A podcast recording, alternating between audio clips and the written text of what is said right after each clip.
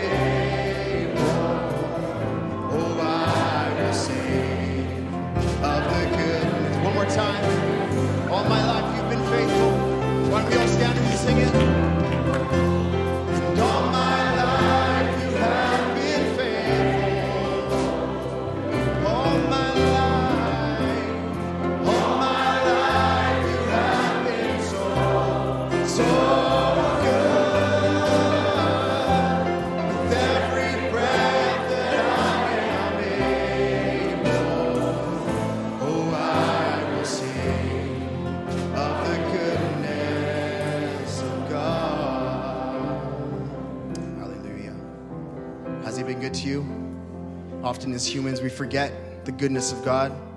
Tonight, we want to remember the goodness of God. Amen.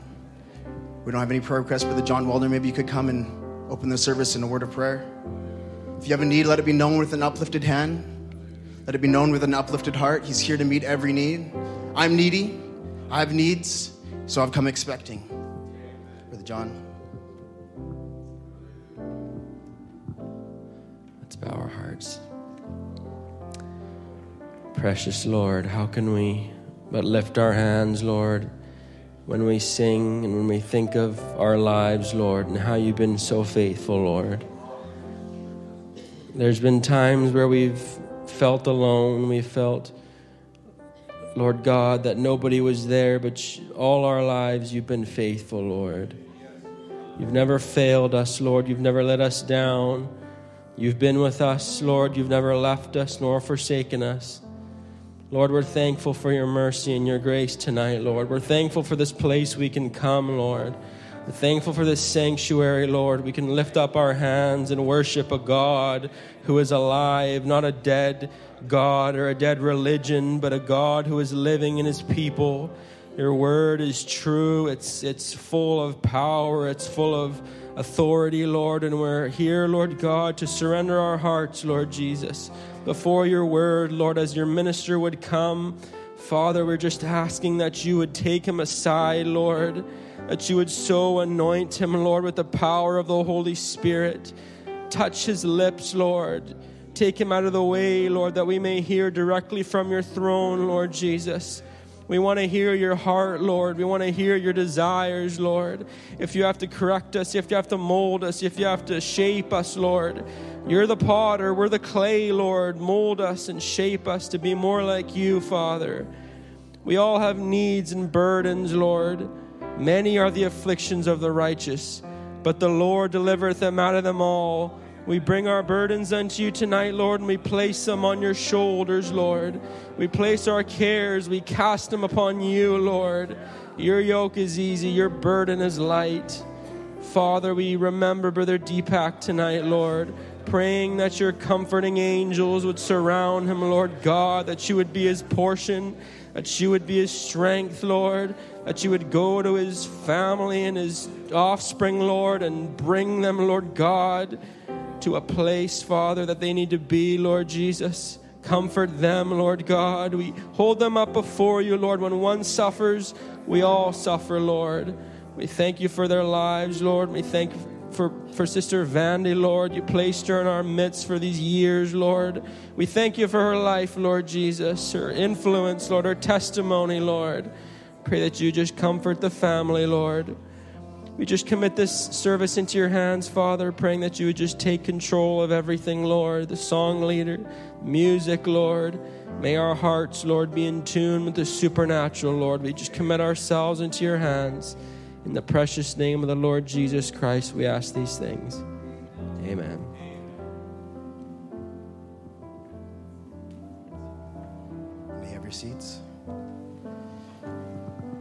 Lord, we come to you in worship, no matter what the circumstance. No matter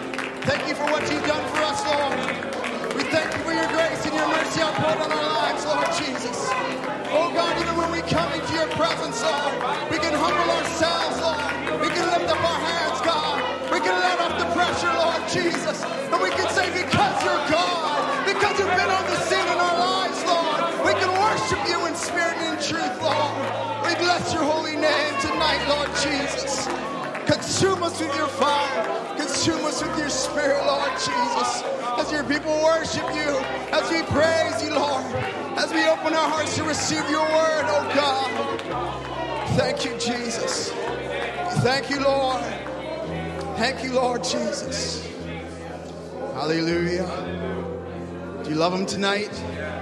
Ready for the word? And I invite Brother Michael to come. Maybe we can sing, I just want to speak the name of Jesus as we invite our brother to come. I just want to speak the name of Jesus. Let's all stand.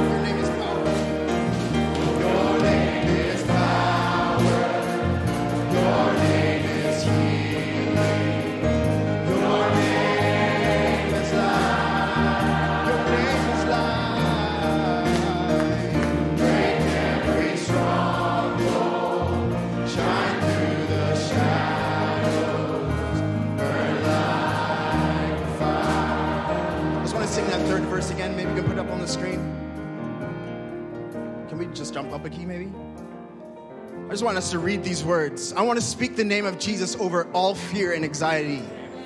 Every soul held captive by depression. Maybe you're not held captive by depression tonight. Maybe you're not held captive by anything tonight, but there's someone in here who is.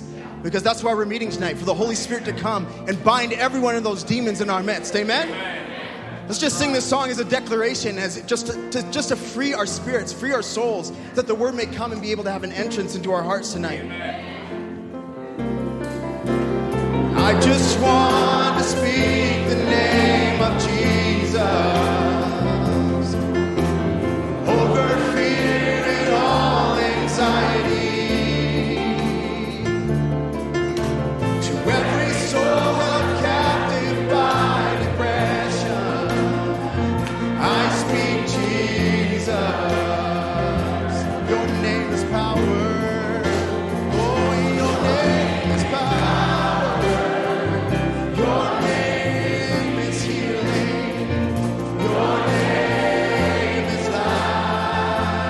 break every stronghold.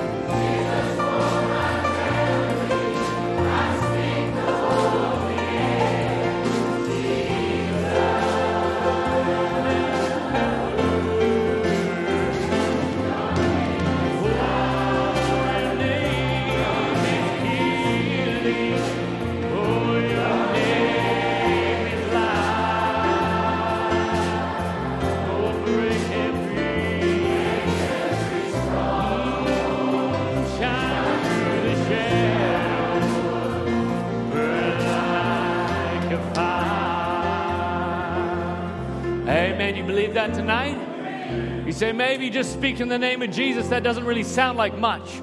But when Mary spoke the name of Jesus, what happened? Life came forth in a womb of Elizabeth, amen, at the speaking of the name of Jesus. So you might think it's something small, but tonight it can create life in a dead womb tonight. Amen. That's why we speak his name. No other name with the power like my Jesus does. Amen. Glad to be in the house of the Lord tonight.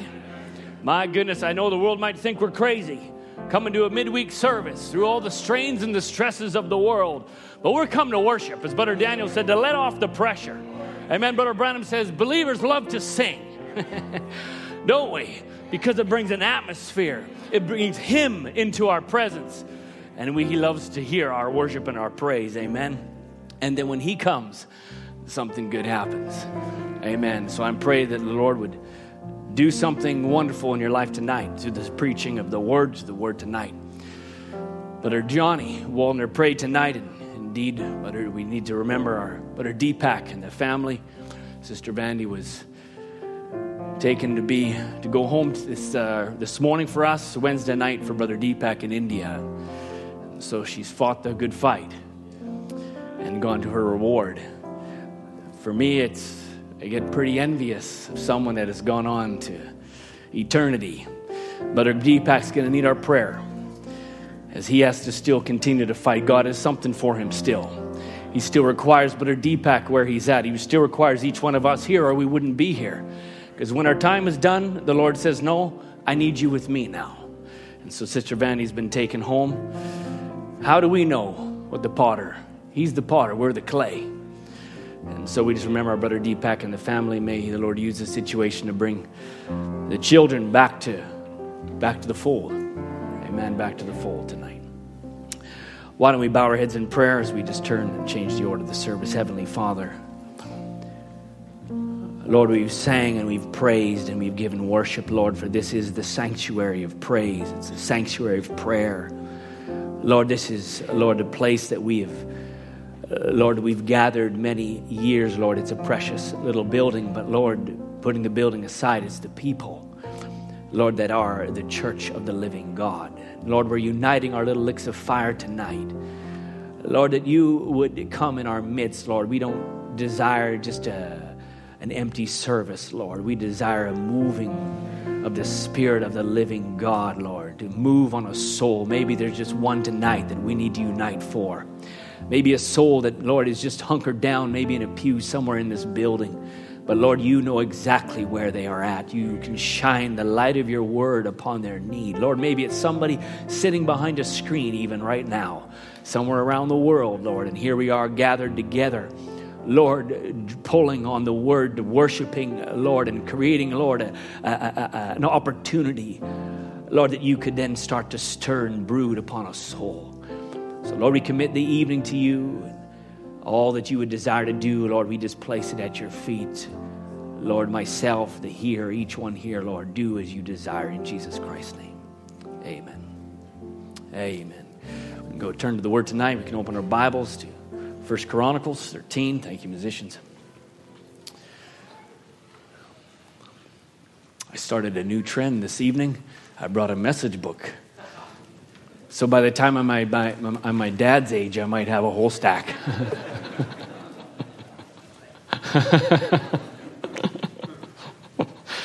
I don't know if I'll read it there. I have the quotes in here, but my goodness, sometimes I know I know it's the new age. I bring my iPad here too. I know ministers preach their iPads. That's fine. I have to do that in Africa, but something just about you know, my goodness, you can look there and you just wow, that's you just can't highlight quite like you can in a book, you know, and line and it's just not the same. So I have my book here just in case. First Chronicles 13, 5. We'll start at 5. I pray tonight maybe it doesn't feel like, uh, I don't know if you're a little kid and, you know, you needed a drink from the garden hose or something. It was summertime and your sibling or somebody, you know, fired that thing on so fast and you just, you just got the whole thing in your face. I don't know if anybody ever did that or maybe you've drank from a fire hose before, but I hope it's not like that tonight and it's not, you know, just all coming all at once. I just pray we can try and find the channel the Lord desires. for the thought tonight. So, First Chronicles 13 5. David gathered all Israel together from Shihor of Egypt, even unto the entering of Hemath, to bring the ark from Kirjath Jearim. So people are coming from all over uh, Egypt and Hemath and all there because the ark of the Lord was now coming. David went up and all Israel to Baalah, that is to Kirjath Jearim, which belonged to Judah, to bring thence the ark of the God, the Lord that dwelleth between the cherubims, whose name is called on it. And they carried the ark of God in a new cart. Out of the house of Abinadab and Uzzah and Ahio drave the cart. And David and all Israel played before God with all their might, and with singing, and with harps, and psalteries, and timbrels, and cymbals, and trumpets. It's quite a moment. But Abraham speaks about it being quite an anointed moment. But it was out, out of the channel. And they came unto the threshing floor of Chidon. Uzzah put forth his hand to hold the ark, for the oxen stumbled. And the anger of the Lord was kindled against Uzzah, and he smote him, because, because he put his hand to the ark, and there he died before God. And David was displeased because the Lord had made a breach upon Uzzah, wherefore the place is called Para, Perazazah unto this day. And David was afraid of God that day, saying, How shall I bring the ark of God home to me? Amen. I just want to maybe not where you think I'm going with this scripture, but I'm looking at verse 7 because they carried the ark in a new cart. And they were, God was uh, concerned about the way that they were carrying it. It actually mattered to him. So I want to take that a little bit uh, tonight so you can have your seats tonight. The Lord bless the reading of his word. I'm going to title this sentence the, the, the, tonight. I wrestled with it, but I'm going to just go with the title Carriers of the Gift, No Longer. So you might wonder, wow, that's kind of weird. Maybe you would stop with the first part, carriers of the gift, but I'm going to carriers of the gift no longer. And so here in, in Chronicles, David had figured out a way and he had consulted with the people he, how to bring the ark, and they came up with a new method. They came with this, with this new way to carry the, the word, the ark, the word of the, uh, the tablets that were presented in there, and the, the manna and such that were in the ark. And David thought this was a grand idea.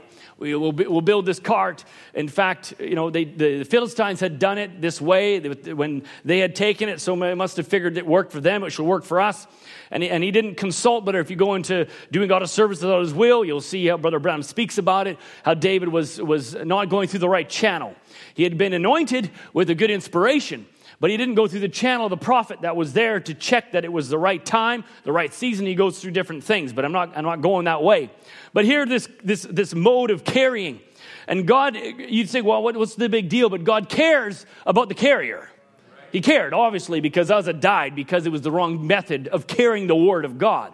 God had already stated way back in, in the earlier part of, of the scripture in the law where how the, the, the Levites would take the, the ark and they would carry it over their shoulders, and they were supposed to be specific staves of wood that were overlaid with gold, and they would need to be carried by a certain people. In fact, if you go back to that time where the word was issued, wagons were given actually to the, the, uh, part of the Levitical uh, different uh, families for certain things. But the sons of Kohath, he gave none. Speaking of wagons, actually, because the service of the sanctuary belonging to them was that they should bear upon the shoulders the Ark of the Covenant. So even in Scripture, specifically wagons were, were, were even there, but they were off limits. David should have gone back and just consulted the Word. But here the, the carrier was, was, was vitally, well, it was actually totally wrong. And I should say the carrier was vital. Carriers are important. Who here plays football? Wow, nobody. You know, I saw a clip today of a another church, a denominational church, and they had an announcement. And they, had a, they were announcing that they had their Super Bowl party on Sunday afternoon after the service. I said, Oh, dear God. So hopefully none of you are like that. But I know maybe some of you have played football before, but you know, football is a, a, a sport where you're carrying the ball is quite important. And the carrier is important. Okay, none of you play football, so apparently I need to go and maybe do like a little clip or something like that. In fact, the UK had a clip out there for the British who didn't have any idea what the Super Bowl was, and so they broke it down for them. And you might need to watch that clip apparently from your reaction. You know nothing about football here in this room. But apparently in football, it's like this pigskin, it's got air in it, and so there's a group of people on each side. One is defending, one is offending, and they carry the ball to the end zone. Are we all there on the page? Good. Some of you are now. Jogging a memory. It's actually one of the probably the most biggest sport in, in, the United States, and so I'm sure some of you are just being very quiet because really you, you scream very loud at the Seahawks games. Uh huh.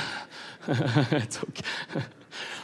But you know, when someone we would say carrying the ball, it means somebody is, is taking responsibility. They're, you know, they're, they're carrying the, the, they're leading on a project or they're maybe the lead on an organization of a, of a certain event. So they're carrying the ball. They ought to, they, they assume responsibility. They take command. They kind of take the front run. And, and because it's in sports, you got the ball carrier. They're, they're kind of the really important person. You know, in some cases, the coveted position. But it, don't covet it too much because if the guy fails or the guy that's carrying the ball uh, missteps and something goes awry, they're also the one carrying the responsibility of the failure. So it's not always the best position. But unfortunately, everybody wants to feel like they've, they've got the ball, they're the ball carrier uh, and, uh, you know, on the team. But, you know, every position, though, is important. Without your defensive line, you're toast. You know, without, yes, without your QB, you're toast. You know, it's a team effort. No, but uh, no one's going to hire, though, if you're thinking, we're talking about a carrier of the ball here, no one's going to hire a person that is unable to carry the ball at the end of the day. So yes, there, there is a, it's important to ensure that somebody's trained appropriately to be able to carry. There's the five points of contact that they go through in football and how you got to carry that ball just exactly important with your pinky even right on the top of the ball. So it's right tight to your chest, you know, high and tight and all these different terms because they're trained to carry the ball because nobody wants to pull, throw the ball, and the QB is, you know, the best in the league, and he throws it to Mr. Fumblefingers who can't even carry the thing. Or they do the toss to him, and he just, it, it just rumbles to the ground. They kick him out, and he's fired. The carrier was vital. He's important. You know, they're not going to put me as a defensive linebacker or something like that, or right on the front lines. You know, if you look at the size of these guys, they're 6'8, 6'6, 6'10, 365, 410 pounds. He ain't the ball carrier. He's the guy making sure no one's getting to the ball carrier. Right? They're, they're, they're built for a certain position right? They don't, they don't send, you know, the, you know, the, the, the, the, hockey, the, team, the team beast, you know, on a hockey team to go in, in on the power play because he's not the one that's really trained to carry the puck, really, for that moment. The carrier matters at the end of the day. Brother Branham says when you're playing a ball game or it's football season, so it's okay. Brother Branham even talks about football. The thing we want to do is not everybody try to take the ball away from the man that's got it. He's trying to guard the man, he's trying to protect him, trying to let him get through. We're trying to make a goal, he says. But could you imagine a team so untrained to find one man, their own man, with the ball running in the field, and instead of trying to knock the enemy away from him, he's on the opposing team. He said, "Let your own man that's got the ball, uh, uh, that's going to take off with it. Every man's trying to take the ball out of his hand." He says, "Well, you're bound to lose." He says, "And today we've got the same thing. We see God come on the scene, going to bless a certain thing. Let's keep the enemies away from it. Let's use our influences as tackles." I thought, wow, what a quote. Let's use our influences as tackles. Whoever's carrying the ball, who's ever running with the, with the word of the hour at that moment there, or even a minister or the pastor of a church, let's put him, he says, let's, let's use our influences as tackles, not runners, tackles that protect the runner. Let him pack the ball through. Amen? He says, because there's no opposition, all he has to do is just keep running. He says many times in a church, a little church can have a revival going, and someone go out there and he'll lead a prayer meeting, and he's got a different idea with what really the Bible says, and he believes it this way anyhow, and he'll start an influence to draw others away from it. Oh, sir. We're a body of believers. We're a team. And there's a carrier and there's blocker. There's a whole group around it to ensure that the ball's not dropped. Amen?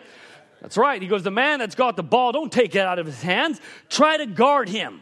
He says, but instead of that, because he don't belong to this place or your church or your organization, you try to take it away from him. Some man that's so clumsy he couldn't stumble, he'd stumble over flowers in a rug and then try to take it away from you. He says, well, he'll stumble over a little thing like Acts 2.38, here she'll fail. He stumbles over Mark 16, he's going to make it. He's, and he's, how's he going to make it? He says, very chief lessons of Christ. Abraham says, once point the ball, he says, let's guard the ball. This is the ball the Holy Spirit is trying to pack it. He says it'll condemn communism, it'll condemn sin, it'll condemn unrighteousness, it'll manifest and glorify Jesus Christ, and it'll bring his person into the midst of the people. Let's block for that. Amen. Every one of you is packing the gospel. Amen. With patience, run it with endurance. Maybe you have to learn how to, maybe you're twisting and dodging. Maybe, Brother Daniel, you're twisting and dodging today. They call it juking. New term in football that I learned. You know what that means? It means you're like feinting this way and heading that way. So you can psych out the defender, or the offender, I should say, as you're trying to run the ball. You know, you need to learn this. Sometimes you might feel like you're, you're dodging and dancing, and you're twisting and turning, but as long as your knee don't touch the ground or your elbow, you're still good. That's what they say. I well, we're in the fourth quarter, maybe we're in the fourth down. We're in that fourth power, the eagle anointing going out in this day. Amen. Little, you're like, wow, that's a lot of football tonight, Brother Michael. Well, hmm. now you know.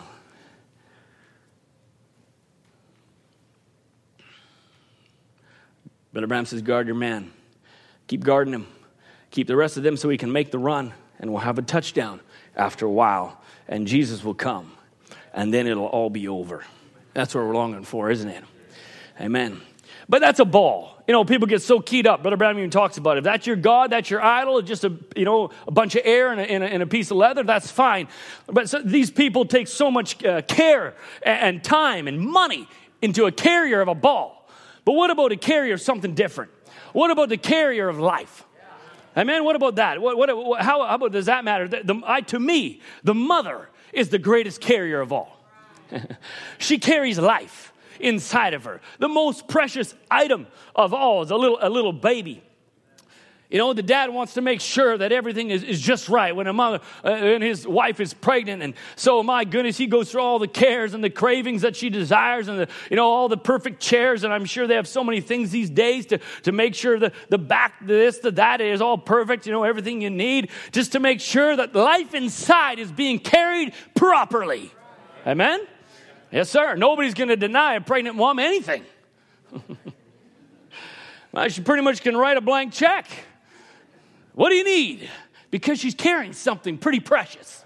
Amen. She's a carrier. And the most precious package known to mankind. You know, a lot of people, there's a lot of precious things out there that we handle with care, but nothing is handled so much or carried, carried so much as life. Life is something so so incredible. It differentiates uh, so many. You know, if you're if you had a stuffed doll, well, I'm sorry, you wouldn't care too much. But because there's something called life inside, you care about the carrier. Big time. You say, well, what is life exactly? What is it that makes life? Well, here's your defining properties of life it's an organization uh, of cells, one or more cells that provide different functions. There's a property of metabolism that uses energy. These cells consume nutrients and carry out reactions. There's homeostasis, which regulates its environment. There's growth. When something has life, it grows. It's a living organism that, and it regulates that growth. It reproduces. Life reproduces as, as, as organisms can do and create new organisms, and they respond to environment. And they even actually, if you want to get into the genetics of it all, a living organism that has life in it will actually, uh, its genetics will actually evolve.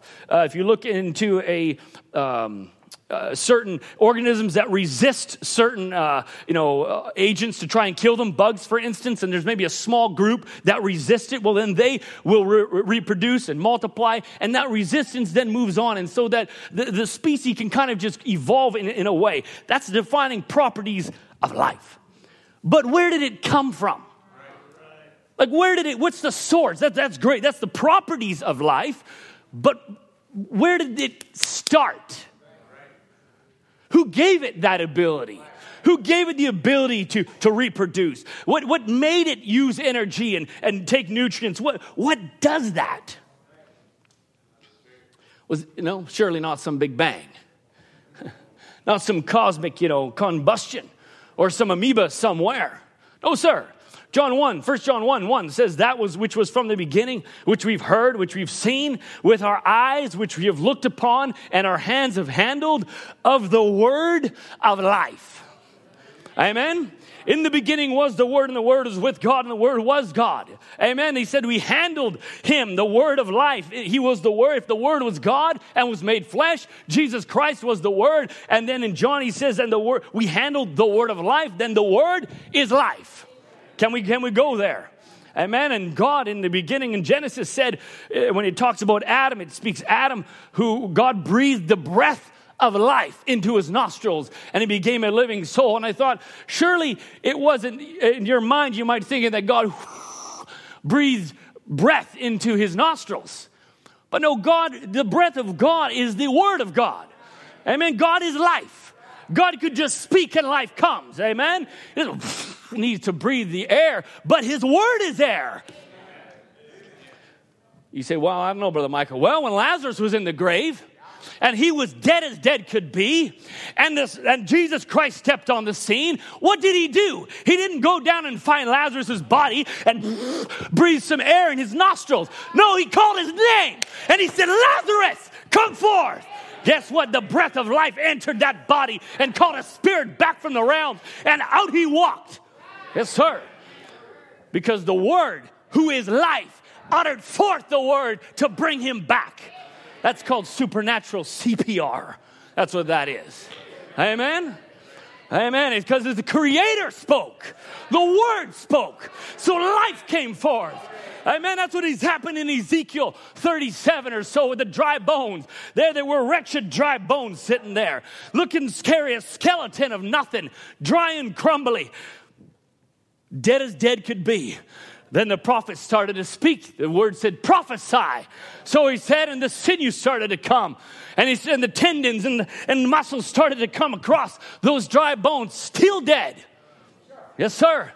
Right? The flesh started to come and, and all the different subcutaneous tissues and the, the fatty tissue, indeed, as well. It started to form across that skeleton, but it's still dead. Then the skin started to come, and the top layer, the epidermis of the body, started to form. Maybe little hairs started to come across the body. Wow, that's looking really good there, but it's still dead. But there had to come a moment when the breath of God, the word of God, spoke by a prophet, could say, Rise. That was the same each one of us. Some of you were looking like dry bones. You were dead in sin, wretched. You looked like one scary skeleton in the world. Say, oh my goodness, could those dry bones live? Well, thou knowest, Lord. Oh, maybe some of you look like a little better than that. You had some sinew on you, you had a little muscle on you, but you were just living a good moral life, but you're still dead. Oh, some of you were actually even in your fleshly skin. You had nice, perfect hair. Your do was all great, but you're laying there dead in a church of denomination and you were dead, dead. But then God, the breath of God, issued forth a word of this day and said, Come forth. That was Malachi 4, giving you CPR to say, pump, pump, pump, pump, pump, pump, pump, pump. It wasn't air, it was the word that came across your pathway to bring dry bones to life. Hallelujah. Breathe. Breath of God. Word of God. Breathe tonight.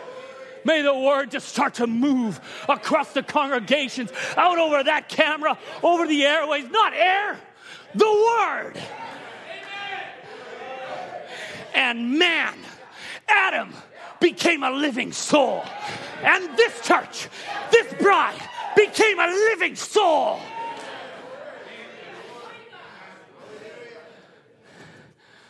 And you don't think he cares about life? Oh, he cares.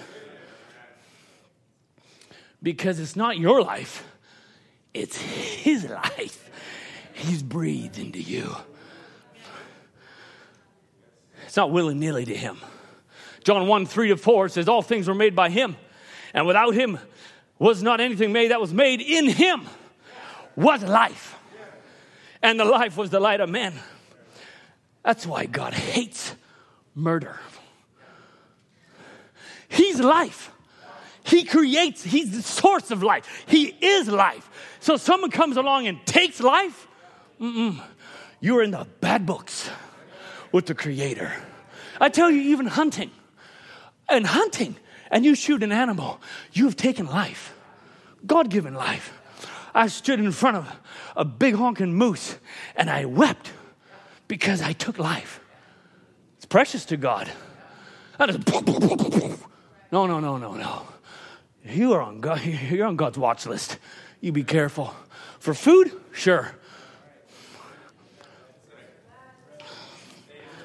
That's probably random. That's why, though, that's you say, well, that's kind of, you know, way out there. But you know what? That's why killing an influence, that's actually someone's representation of their life. That's their character. That's being exuded. It's who they are. And you kill that. Brother Branham says people with these saw blade tempers spouting off in the mouth at somebody can't put up things like that. Be careful. You're guilty if you speak a word against your brother. That's not right. Not just go around and tear down. You don't have to stick a knife in the back. And I will bring it to you to our table. You don't have to stick a knife in the man's back to kill him. You can break his character and kill him, kill his influence, speak against your pastor here, say something bad about him. You just might as well have shot him. Oh, how, how little fire, that little tongue kindleth. Right? You say, well, no, no, that's the life that you are now just damaging. Actually, you might as well just shot him. Told something that wasn't right about him. Well, if we kill his influence with the people, things like that, and you're guilty. The Rebbe says, Jesus, what Jesus said, referring back to scripture. And so, hey, God, God don't let that go because God cares about life. God cares about life. And He cares about the carrier of life. In fact, why even the scripture says in 1 Corinthians, Know ye not that you're a temple of God and that the Spirit of God dwelleth in you? You're a temple of God, and the Spirit of God dwelleth in you. And then it says, If a man defile the temple of God, he shall God destroy. Who? Because inside the temple is life. You want to defile the carrier, God says, I'll destroy that. That's pretty strong. We're accountable for what we do, even with the carrier of life. Yeah, indeed. It's Wednesday night. it's just home cooking, okay? All right. So, as we've said oh before, maybe we get them walking shoes out again. Keep these little carrier bodies going good. Life. Eve could say, I received a man from the Lord. Stumbled so many people on serpent seed. Well, look at that. How could Eve have gotten something from the devil? She says, I have gotten, gotten a, a man from the Lord. Of course. Who else could give life? There's only one life giver. It's God Himself. He gave life. You could have all the body, you could have everything you want, but that baby could be born and it could be dead as dead could be if there's no life inside of it. If the breath doesn't come forth and that thing doesn't start to cry, it's dead, still born. So guess where it comes from? God, the life giver. Yes. Amen. So the giver of life, he cares. And he gave the ability of a woman. Now I'm going to go into a little bit. You're going to have to help me. He gave the ability because of the fall in the garden. I won't go into all that, but he gave a woman the ability to carry life. All right? As we talked about, even a pregnant wife, if, if a man, if a husband cares, what do you think God thinks? What do you think God thinks? Brother Branham says, when carrying, not, this is not Brother Branham, when carrying something precious, we take great care, we take great strain because something, something precious has been entrusted into that carrier. And a sacred trust, Brother Branham said, is, is given to a woman. Sacred trust. But Branham says her body is given to her a sacred trust from God. Now, you might take this and listen natural, but I want you to b- bring it spiritual because a woman is a type of the church. So I might say things on a natural aspect, but I need you with a spiritual mind to come and look at it on a spiritual aspect as far as the church is concerned, all right? So the body is given to her a sacred trust from God. No female dog, no bird, no animal, no other creature. She is the only one. That's the reason it's so sacred. She is to bring forth life into the earth. Her body is the bedding grounds of life. Therefore, there, that's the reason she is given this sacred trust. This is a woman. Now, we want to watch the natural and the spiritual as Brother Branham goes and talks about it. And so, a sacred trust of life we keep, you got to keep, there's certain virtues and spots. Brother Branham talks about it, the, the spots of denomination off because it's a sacred trust that God has given to a bride. Amen? Because we're carriers, carriers of a gift. We're carriers of life. Scripture says the unspeakable gift. Unspeakable gift. Spurgeon said it's unspeakable because if the theme we have to preach about were speakable, we should have exhausted it. Oh, but how many preachers have preached around the world over the thousands of years, over and over and over again, and have not exhausted the unspeakableness of the Word of God? The theme continues and continues because it's eternal. Amen. He says, with sea without a shore, an ocean without a bottom, we'll keep on preaching for another 2,000 years if the Lord does not come, and we'll never get to the end of this theme, I am quite sure. You're a carrier of that gift, the gift of life, the Holy Spirit Himself. Well, you know, but it's my body, it's my right. Oh, I know I'm on some dangerous ground. I do what I want to do. I believe what I want to believe. Oh, I'm just going to type on the internet. oh, that looks good. Yeah, what's he saying about that? Oh, be careful. Be careful. You're accountable. You have a trust with the Almighty One of what you and how you hold yourself. I'm speaking spiritually. Natural applies, but I'm speaking spiritually. Oh, I can just live any way I want to live as, as they have in natural aspects and prostitute themselves to the world and think and, and then spiritually think this and think that, and you're prostituting the womb spiritually to the things of the devil and inhibit even life. Brother Branham speaks about it. And that's exactly really what spiritually is happening in the church realm. As the natural realm, it's my body, my thoughts, my way, my interpretation, what my friend says, what my pastor says, what my family member says. They go here, I go there, and no leading of the Holy Spirit. You're under a sacred trust. Oh, I wouldn't be just following anybody for nothing. It's you and God. Brother Branham says she has a sacred trust of virtue committed to her by the Lord, a certain virtue. Nothing else holds it but a woman that's committed to her by God. She must not defile that virtue. Amen. She must not go out and live with this man and do this kind of thing and defile the virtue. He says if she does something wrong, she must confess that to her husband before he takes her and makes it right. That's the same as the church that was married to the law has come before Christ, before the second marriage. This is invisible union of Christ. He said she has a sacred trust of womanhood committed to her that she must not break. The womanhood I'm speaking of is her conduct and her character around men.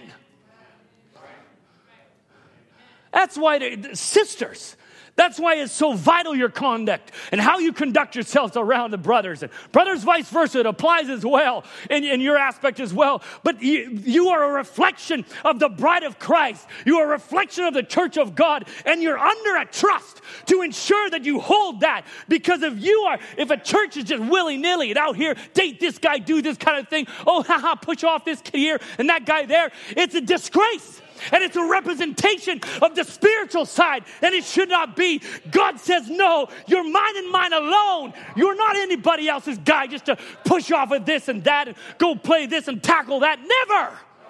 You have a trust of womanhood. I'm not preaching of the sisters, I'm preaching at the church of the living God. Look at these screens, see these movie stars kissing and hugging and slopping around. Woman does that is a bad character. She might be virtuous otherwise, but see in her heart.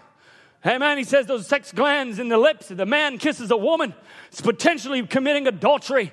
He says he could kiss her on the hand, it wouldn't mix, but it's on the sex glands on the lips. And Hollywood today, and all this slopping and loving around with women and so forth.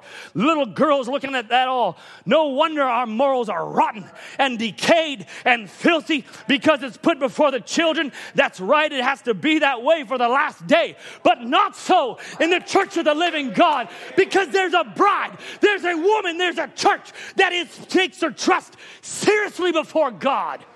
I will not defile myself. I will hold that. I will consecrate it. I'll hold my virtue pure. I will hold my womanhood, womanhood pure. I will hold my motherhood pure.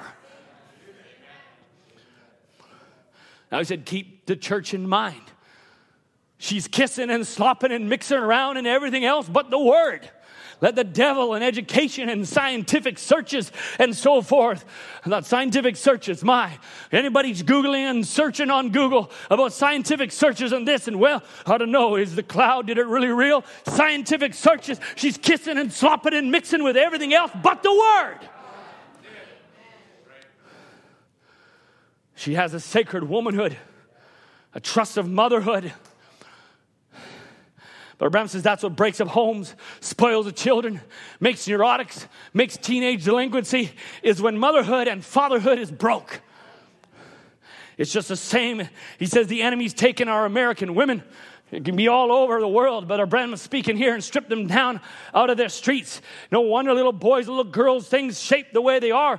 They're always trying to pattern after a woman in Hollywood, married four or five times. He says that beautiful virtue that God give a woman to be a mother has been marred. He said, You break motherhood, you've broke the nation. It's a disgrace to our nation. He says, Any nation, the backbone's broke when you break motherhood. Try and walk around with a broken backbone. Try and function as a bro- uh, with a broken backbone. You break the backbone of motherhood. Try and function as a family with a broken motherhood in the home. You won't function because you've broken motherhood, and it's a broken backbone that paralyzes the very ability to function. Oh God, he says, give us old fashioned mothers again. Yes, sir. He's preaching to, to, to the world on the tapes and such, but it's a warning Uh, for all of us, mom, that maybe put some bacon on the table or coming home with a nice tidy home and daddy comes to work. Mother, that there's all her world is her children, not some Instagram feed somewhere and kids not who know plugged into something somewhere, but her world is her children. That's a sacred trust that you have between God. You'll stand there and answer to Him. And daddy, so will you as men of the home to bring your home in order. Well, you're not off scot. You're not off scot free. Actually, that's your responsibility to bring your home in order. Sure. I'm just speaking about sort of deviate there, but I'm speaking about God cares about the carrier. Because a woman is a carrier of life. And that's what I'm speaking about because she has a trust. Why? Because she carries life.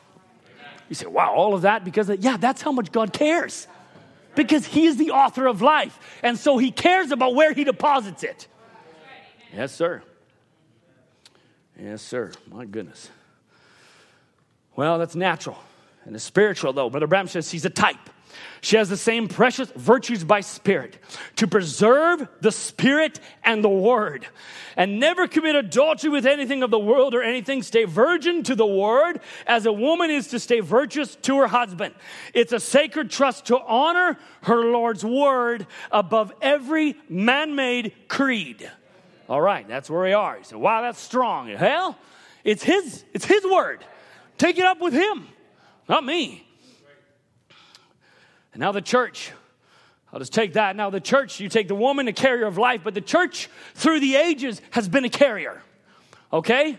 And I'll just try and go through this as I can as we look, we'll keep an eye on our time. And so there was a, there's a, uh, God, God will, uh, why, I'm going to go back there. Why so strong? Because God will not unite. God will not have a union with a defiled bride. That's why. Only life that she can have is his word seed. That's it. So God is caring and ensuring keep it, keep your, keep yourself pure, keep yourself virtuous, keep, keep it pure because I'm only going to deposit my word seed into an undefiled church. Amen. And so here, if we go back in time, as we just follow along in history, we've gone through this before, and you've probably heard it many times, and I'll touch on that a little bit. But if we go back in history, the church ages or the church was a carrier.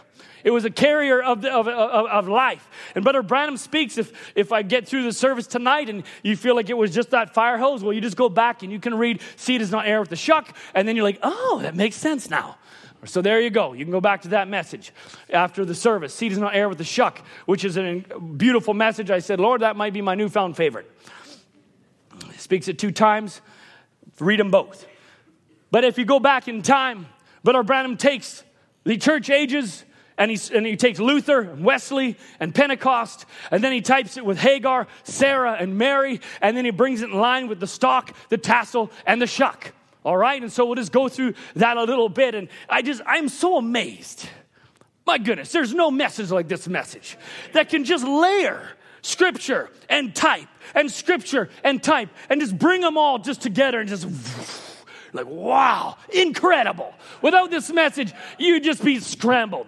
Hagar would just be Hagar. Sarah just be Sarah. Mary just be Mary. Oh, what about Shuck and Tassel and all that? Oh, you wouldn't even know what the church ages are. But a prophet comes and just brings them all together just like that. You're like, wow, I can see it just penetrate all the way to the Old Testament. My, it's beautiful. And so here, Hagar, Brother Branham says, by one little slight difference, Hagar was a carrier of seed. Hagar was the bondwoman. If you go into the scripture, Brother Branham reads out of Galatians, the bondwoman would not be heir with the free. But Hagar was the bondwoman. She was a slave. And Sarah, by her doubt, gave her to Abraham. Said, You, you, you take Hagar. You're never gonna have a son by me. Here, take, take my take my servant. And she was given to, given to Abraham, and she produced by a seed. But she was not the right he was not the right womb. She came and produced, Brother, uh, Brother Branham says, a wild man. That's what he said. Hagar, slight difference through woman, not through Abraham. Now, Abraham didn't want to do it, but God let him do it. Same thing. He let Balaam go now. He said, slightly differing. She brought forth an Ishmael, which was a wild man, never conquered, and he lived by his bow. He was a wild man. But she was a carrier, a portion. She, she, she took seed from Abraham, and out came kind of like Abraham, but it surely didn't look nothing like what the royal seed was supposed to look like. Amen? As what Brother Branham was speaking about. But he says, notice she, the carrier now, Hagar, came forth as a stalk, as the stalk. And so he's showing that as the, as the, as the growth, typing it to a grain of wheat.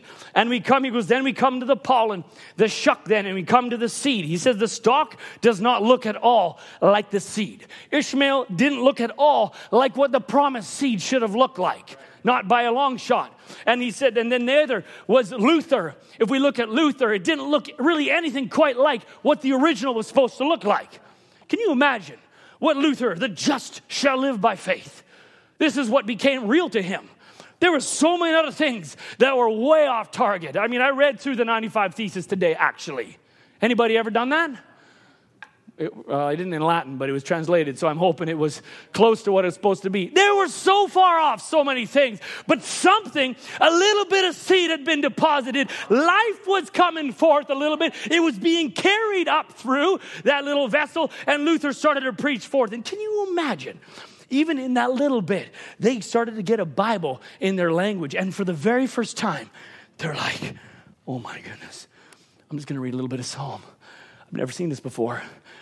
Give ear to my word, oh God. That's the first time it ever been read. Consider my meditation. They would have gathered around and they would have read for the first time Though I walk through the valley of the shadow of death, I will fear no evil.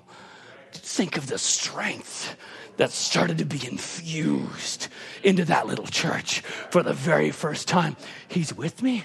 We've been going through dark times, but now I'm just hearing that the Lord of Lords, the King of Kings, is with me in the valley of the shadow of death. Oh, praise be to God! We just read it. No, there was a first time. There was the first time it was that little stalk that was growing. It didn't look like much, but it was starting to be infused. It was carrying life. They believed in Trinity still. Baptism wasn't in Jesus' name, but it was just starting, just a tiny little bit was starting to look just a little bit as it started to birth its way through and life started to move through the stalk. My goodness. Brother Branham says, you know, justified. If you just took a hold of that, maybe some of us actually just need to take a hold of what justification actually really means. We just kind of power over it. But actually, with justified, and Brother Branham says, though you never done it at all, justified, the blood of Jesus cleanses us from sin till it's put back, put in the book of, uh, book of God's forgetfulness. We, we can't forgive, or sorry, we can forgive, good thing we do, but we can't forget. I could forgive you, but always remember the evil things. But the bride is justified. She never done it in the first place. Oh, we sing the song, I'm justified. And you walk out there and you get outside the doors pretty near to your car, and the devil's already condemning you. You're like, oh man. No, you didn't even do it in the first place. That's what Luther, that's what started to give him some faith muscles. That's what started to give the Luther age faith muscles. I'm justified. You mean I didn't do it? He doesn't even put it to my account? Nope. Oh my goodness. That's all they needed. And the life started to move through. But it's in the carrier stage, Brother Branham says. At the first Reformation, when Luther came forth out of darkness, he said, well, Brother Branham says, well, they saved? He said, yep. Those, but those that rejected sanctification, as the life now started to move into the next stage or the next age, he says, those that rejected sanctification, mm-mm. you had to follow life. Brother Branham, stay, watch it. Wesley, Brother Branham then says, Sarah, now she also received seed. Hagar, Sarah received seed through a natural relationship. And, and, and types it with Wesley as the, the life started to move through and come up into the tassel.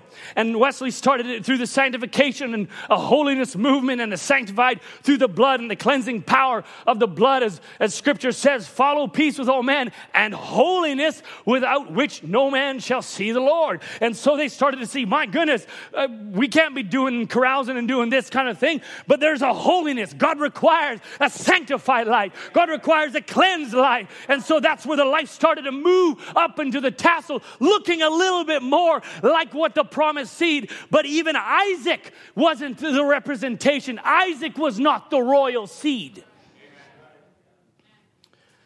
And the life started to move forward a little closer, a little closer to the original. Sarah, a free woman, through promise now produced a kind, a gentle. Brother Branham says Isaac, he looked a little more closer to the, but not the royal seed. He says now, he said uh, what happened was out of Isaac's seed, they rejected and crucified the royal seed. The pollen, the tassel was Wesley and actually looked a lot more like the seed than what the leaf did, than what Luther's did. It's a carrier still. We're a holy people, a called out nation. Wesley came a little further in the order of holiness, and then they get and to get a sanctified and a cleansed life, but it just still wasn't looking quite like the original. It wasn't, it was gentle, yes, but they rejected the seed. They crucified him. And Sarah there, just like Sarah said, Well, should I have pleasure with my husband looking at my, me and old and all that? And she doubted. So it wasn't perfect. It wasn't exactly, and so did Wesley. He said, Oh, we can't accept them speaking in tongues and divine healing and stuff. That's not for us in this day. And so they also rejected the moving, they rejected the life. And so the carrier, the life passed through them and then moved on into another stage. God said, I promise in my last days I'll pour out my spirit. He promised to do it, and he done it anyhow. And the Wesley Church, with all his little Pauline sisters, Baptists and such, and all United Brethren, died right with it, and the church moved on. And so came into Mary. Brother Branham types then into Pentecost, into the shuck, into the husk. And the life moved on and now started to look a little bit more. The outpouring and the restoration of the gifts, oh, it was looking so close. Mary, she said, Be it unto me according to your word. She believed what Sarah did not, and she accepted the word like Abraham by faith. and said, Oh Lord, I'll, I'll, I'll, receive it, whatever you say. And that seed was deposited into her. But Branham, Branham speaks about that. It, it, she was still just the shuck, she was still a carrier. I know you're going to be like, "Oh, my brother Michael." Well, you go read the you'll go read the message. I'm just reading I'm taking right from the prophet. Mary, she was not the mother, Joseph was not the father, it was not Mary's egg, and it wasn't a seed. It was created by God. Brother Branham says it was, it was not a relationship, but it was through a promise, just like Abraham got a promise. But Mary was not the seed, she was only the shuck to the seed. She was an incubator. She was holding the seed within her. She was a carrier, but something inside of her was going to be pushed out. Something in Pentecost was going to be pushed out. There was something inside. There it was just the shuck, the covering, the incubator, the protector, but at a specific time at a specific moment, at a specific season, Mary was going to birth not a, a not a, a, uh, a, a representation, but it was going to be the actual original seed. Her womb nurtured it. And out of Mary came the mighty conqueror. Out of the shuck, out of Pentecost, birthed a different season. Not part God, not half God, not just a little bit, not, oh, that kind of looks like it. It wasn't a Hagar that birthed out an Ishmael. It wasn't a Sarah that birthed out an Isaac that crucified Christ. It wasn't even a Mary that Brother Branham says went into the temple and denied the virgin birth. Read it. That's what she did. He said in Pentecost, denied the moving. He said they, they, they stuck her down on, well, just his tongues, and, and, and that's the evidence of the Holy Ghost. And they denied the moving of the, of the word, of the hour coming forth, just like Mary. It was a shuck. It was a carrier stage still. Pentecost was Mary, Brother Branham said. Pentecostal feast. What Mary did. What did Mary do wrong? Just what I said. She had left him and the modern church, about three times five, he goes actually into some years, 50 years ago, they left Christ. He said, Mary went back and she did exactly the thing she should not have done. He said, Your father and I have sought you with tears day and night. Your father and I claiming that the birth wasn't supernatural. And Pentecost took speaking of tongues and denied the birth of the word. But watch. This is really where I want to go this whole time. These were all carriers. These were all carriers of life. And God cared. He cared about them. He made sure that that life came through that stalk. He preserved them all through those ages, ensuring that Luther received what he needed, pouring down the revelation for the time. He was caring about the carrier because they were carrying the unspeakable gift inside of them and allowing it to move through the process. But at this point, at this time, something changed. Brother Branham says, but watch, there will not be any more organizations after this because Mary the Shuck burst the word. She birthed the original seed. Pentecost birthed what? If Mary birthed Christ, if she was the one that, that the seed came forth and the perfect one stepped on the scene, Jesus Christ, the original seed, what did Pentecost birth? You can look back at Mary and say, oh, he was the perfect one. He's everything the scriptures type. That's Jesus Christ on the scene today. But that was Mary, the shuck. But Pentecost, the shuck, birthed what? it birthed you. It birthed Malachi 4. It birthed the Son of Man again, the original seed, revealing the prophet Son of Man, so that what could come forth is the original seed bride again. It's been carriers all that time. But when Christ walked out, it was no more carrier, it was the life the life was now on the scene. Not someone carrying the life, not someone carrying the ball, not a one with it in her womb, but the one, the source of it all, stepped out onto the earth. Amen. And after Pentecost, it was no longer carriers. It was no longer a church carrying through or an age carrying through. In this time, it's not a carrier, but it's the original life. It's the seed coming, forming. It's got to lay in the presence of the Son. Continuing further, he says, forming the perfect body. Body of Jesus Christ. He says, Oh, he talks about the children of Israel. He said, All of them, he said, yet except for very few, were not but carriers for the children who should follow and them go into Canaan land. Oh, he says in another quote, I am the happiest person in the world that God has let me see this. And in another part, he says, Oh, he just strains to make sure people see this as he speaks about the shuck and the seed and what was coming forth. You're no longer in a carrier stage. Please catch this. You're no longer in a Lutheran stage. You're no longer in a Wesley stage. You're not in a stalk. You're not in a tassel. You have been birthed forth from the shuck, and you are the original seed word of God. So I've heard this before. Well, you know what? I bet you a newlywed, when they said, I love you for the first time, oh my goodness, that little girl was just a swooning away. That's the first time I've ever been told I've been loved before by my man to be. But you know what? Okay, that's it. Sorry, we're done. I won't tell you that anymore. But God's word, over and over and over again, it's Him telling you, I love you. I love you. I birthed you. You're my original seed. See this type through scripture here? See how this is, see how it just blends so perfectly? Yeah, I've heard you tell me I love you before. No, sir. My goodness, I love how Brother Branham would say, Oh, he'd talk about Billy Graham, Graham, six letters, Abraham, seven letters, and all that. But he just never would get there and say, we don't Branham, seven letters. He never would ever do that. You're like, just say it. But he never does. And he takes you through all these different stages. But he, it, he, and he says it in a couple different spots, but it's never just stating exactly wh- where, who you are. Because he said back then, you're green. I'll read it. He says, it's got to lay in the presence of the sun.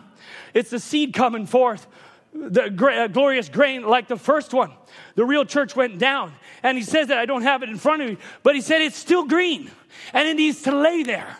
But that was back in 65. And the word has gone forth year after year after year. The message has gone around the world and around the world. Why? To ripen. So that you and I, you know what age you live in? The golden age the golden wheat, wheat age of golden wheat that is laid in the presence of this word so that we're ready. I tell you, Brother Tom said it on Sunday urgent. I stood in my study. I said, God, where are we? Where are we in this age? We are at rapture time. There's no more ages. There's no more stalk, no more tassel, no more shuck. It's all original seed. And if you ain't ready, I'm sorry, but rapture is upon us. Revelation 3, we find the Laodicean age put them out. Said there's no more denominations, we're at the end. And the shuck put out the seed. That's why in this day, the seed has been pushed out, separate from that, from all the denominational organizational world. Oh, he says it must be all the word, the fullness of the Godhead revealed through the seed of Mary, and the fullness of the Godhead the whole revealing of who he is in this day. The same time it has to match. Both the same the same life. Back again in a bride church. That's who you are. That's who this message came for. To call out to produce not another carrier. You're not a carrier.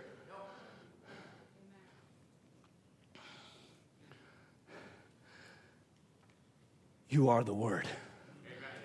Made flesh today I know that's maybe a tough pill for you to swallow, but that's what this age is.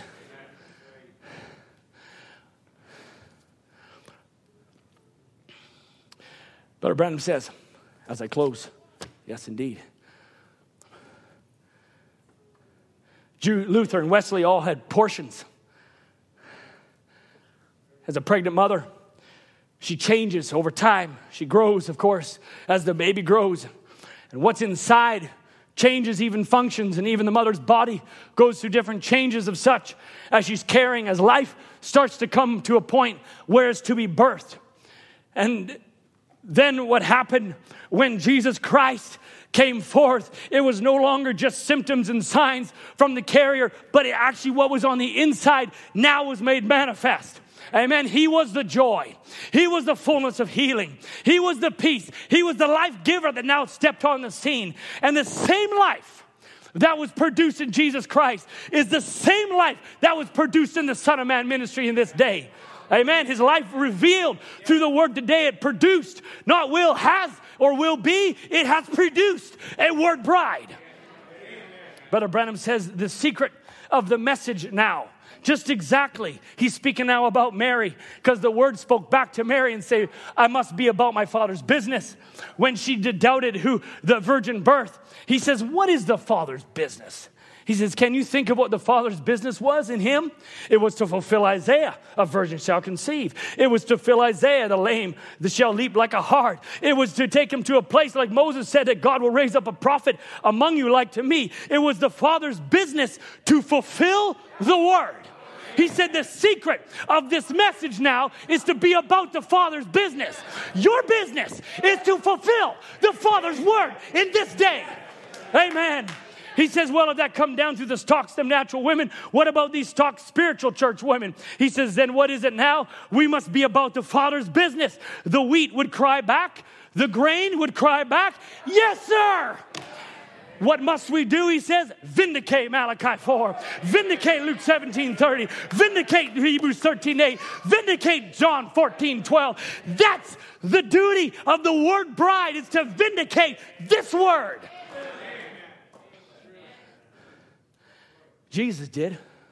He said, I'm the Alpha and the Omega. I am the beginning and the ending. If he, what he did when he was here on earth at the fulfillment of the production of the original seed, what will it be at the Omega, at the end of the last day? It will be the same thing. What did the Son of Man do? It vindicated Malachi 4.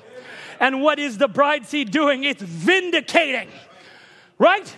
Malachi 4 came to turn the hearts. A prophet had to come to turn the hearts. You are vindicating Malachi 4 because it's your heart that was turned. It took two sides it took a prophet and it took a bride to vindicate Malachi 4.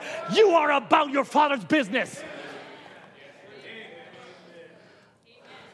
Vindicating, he's the same yesterday, today, and forever. Vindicating that he's a healer when you reach out in prayer, who here has been healed in the name of Jesus Christ. You don't even need to put your hand. I have. Therefore, that scripture, Jesus Christ the same yesterday, today, and forever, is vindicated in me.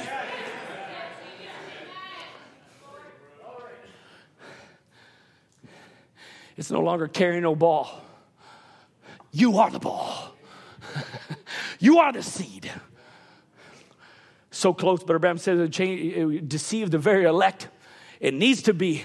He speaks about the world that has to be in a certain position. It had to be a certain position, he says, to make the seed break forth out of the dirt, going back in the dark ages and the conditions that had to happen. He says, but the world has to be in a certain position to make the seed break forth out of the dirt. It had to come that way to get it up upon the dark age. And you can look at the age around you and say, oh, all this difficult times the economics of this and the politics of that, all the different struggles and strifes and such. It has to be this way.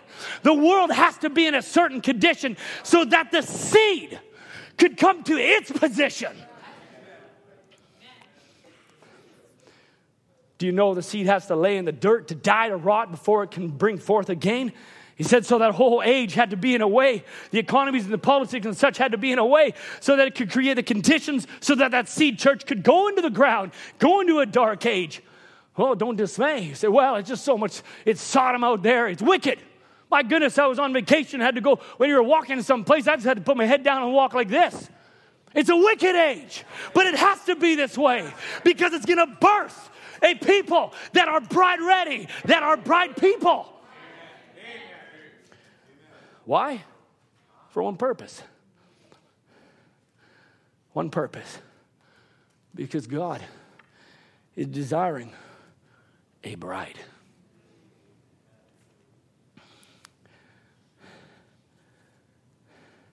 That holds the original life. no longer a carrier. He's not looking for stalk. He's not looking for tassel. He's not looking for shuck. He's looking for the seed. Original seed. Original life. As the musicians come, I'm going to have those that are ready to sing can come and sing. There's a carrier, though that is still with us inside. There's a new creation.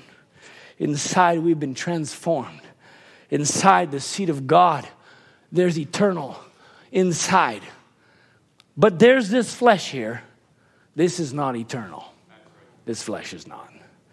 But inside, it's carrying eternal. It's carrying eternity in me because his life is in me. But this is not. This is not. The flesh, this flesh, is carrying eternity. But Branham says, and then when you become subject to the Spirit, it throws your whole being subject to the Spirit. And the Spirit is nothing in the world but the seed word made manifest, quickened, made alive, he says. He says, don't do this. The body quickly turns to it. There's no question. Speaking about what's inside, taking this flesh into control. He says, what is it? It's the earnest of the resurrection. Inside you is the earnest of the resurrection. Eternity inside, but it's being carried by this little business here. He says the body will raise up again. It's already started. Inside, he said it's already started. It was once subject to sin and mire and corruption, but now it's got the earnest. He says it's turned heavenly. Now, that earnest that you're going in, the rapture, it's the earnest. Amen. This body, though, it's this unconverted, this flesh that needs to be changed. It's still in the flesh, but inside is a word body. Inside is a word seed, and there is a word body that is calling for.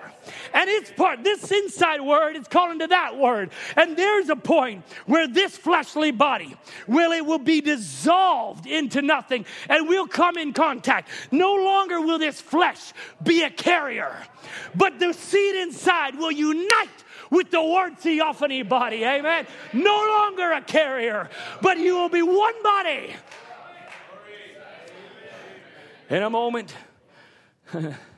this little carrier will pass away. Amen. When this old flesh dissolves. But my word inside me never pass away. Amen. The word in you unites with the word body that is there, that theophany body, and this flesh will be a carrier no longer. Amen. The word seed unite with that word body. Brother Branham says she, Mary, was not identified in the resurrection with him. Listen now. He died and rose again because he was the Word. She was just a carrier. She died and is still in the grave, her body in the grave. He said, That's right. She was just a carrier. She was not his mother, not God. She was a carrier like the churches are. Shows she was just a carrier, not the Word. But this bride, you're not a carrier. That's what I'm trying to tell you, saints. The word inside of you is the same word that was inside of the original seed that he, when he did, he didn't die, but he rose again. That means you and I, with the word inside, we're not going to be identified like a Mary, but we're identified in resurrection we will vindicate. Second Thessalonians, amen. For the Lord himself shall descend from heaven with a shout, with the voice of an archangel, with the trump of God, and the dead in Christ shall rise, and we which are alive and remain shall be caught together with them in the clouds to meet the Lord in the air, and so shall we ever be with the Lord. You are going to vindicate. That's your position. That's who you are. You're not a carrier, but this body will be united and will resurrect just as the original seed did. I want the song sung tonight. They're going to sing for you. Are you she? You can go and start. I just want you to listen to this. I've listened to it about 18,000 times. I am she. You can go along and sing it. Go ahead. Need the microphone.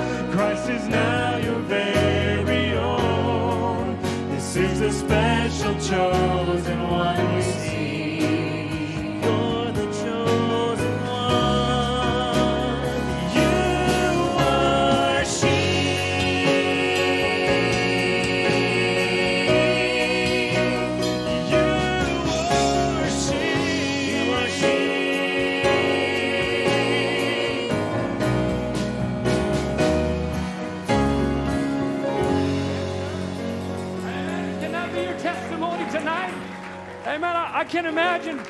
You can stand. I can imagine if they're coming as you cross the gates of pearl and they say, "Oh, oh uh, what's your name?" Michael. Are, are you? Did you come from that last stage?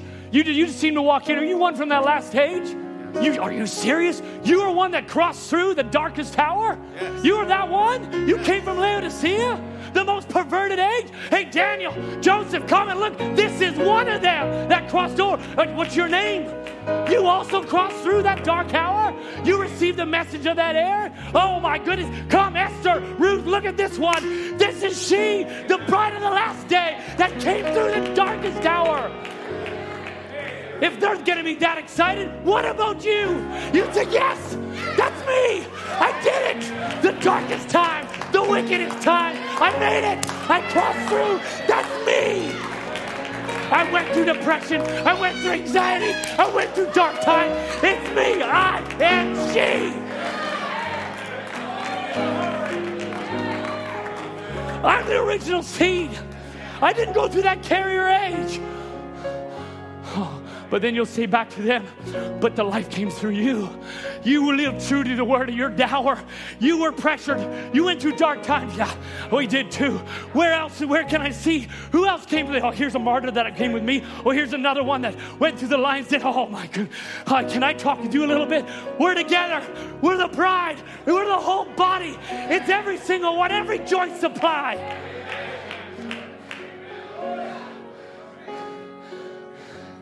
I can't wait for that moment.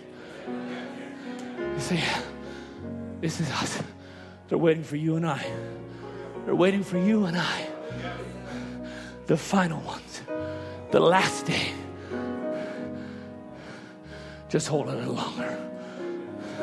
Get fervent a little more. I read a quote today by Branham says, We just need to be more sincere and more solemnity. I said, Oh God, help me be more sincere so that you can move through this body, through this vessel. I want you to sing with them now as we close. You are she. Amen. We'll sing the chorus. Yes, sir. The bride of the last day.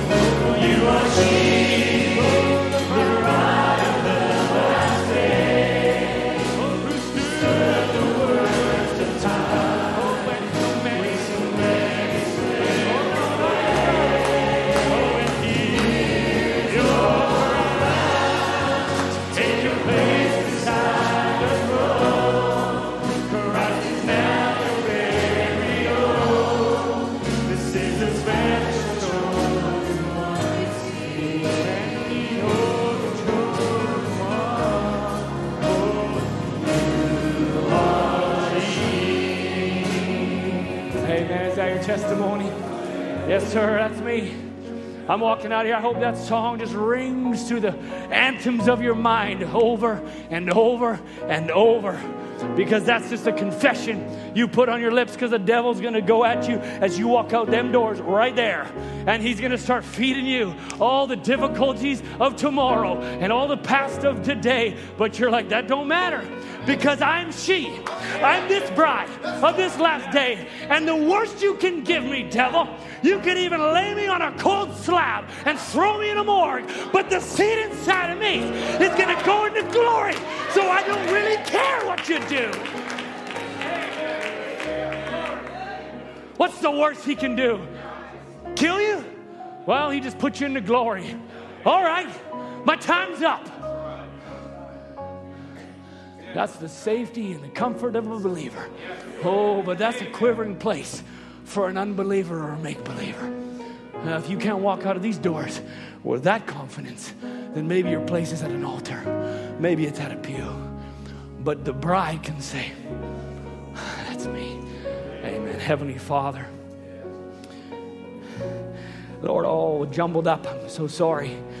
Lord, uh, just desirous, Lord, that your people would recognize the day and the hour that we live in, the word that you gave us, Lord, to give us Lord, eyesight to see that we're not of an age gone by. As Brother Branham said, there is no denomination after this, there's no organization after this. He said this word has gone over at that point for 20 plus years, and there still hadn't been no organized. And Lord, it's still going forth. The believers are still believing the pure word. There's no rigid organization, hybrid word, but Lord, it's the purity because you're coming for a bride that is adorned and waiting in the, in the righteousness of your word. So, Lord, we hear confess tonight, Lord, we are she. We're that bride, Lord. Help us through these last hours of the, of the age. Help us, Lord, be victorious through thy blood, through thy word, oh God. We're overcomers, Lord, by the word of our testimony and the blood of the Lamb. So, Lord, we put your word, we adorn ourselves with it tonight. May we go from this service, I pray, a little bit encouraged, shaking off, Lord, the things of this world. And, Lord, knowing that the devil, Lord, is before us, but who can be against us when you're on our side, oh God?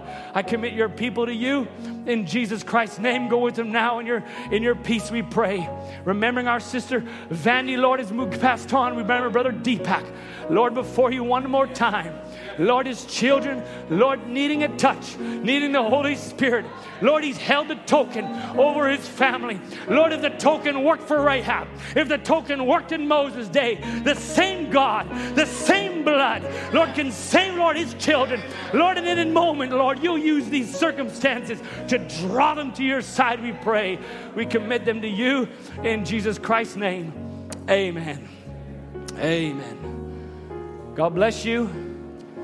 Amen. Go rejoicing. Maybe as you go, he can sing, We are heirs of the Father.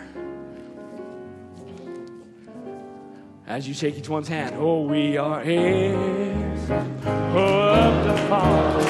Amen. God bless you. Oh, we